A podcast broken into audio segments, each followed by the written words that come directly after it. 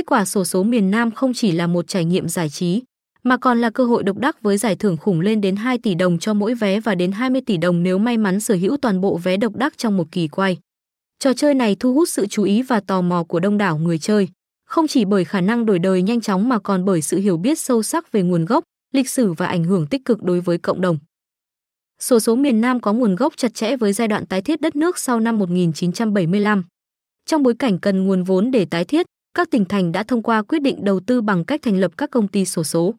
Điều này không chỉ mang lại nguồn thu cho đất nước mà còn làm nền móng cho sự phát triển của một trò chơi giải trí. Sổ số miền Nam nhanh chóng thu hút sự quan tâm từ giai đoạn 1978 đến 1983 với những đợt vé số đầu tiên. Sự hợp pháp và đảm bảo quyền lợi đã giảm tình trạng đánh bạc, trái phép, và giới trẻ đỏ đen nhanh chóng chấp nhận trò chơi này.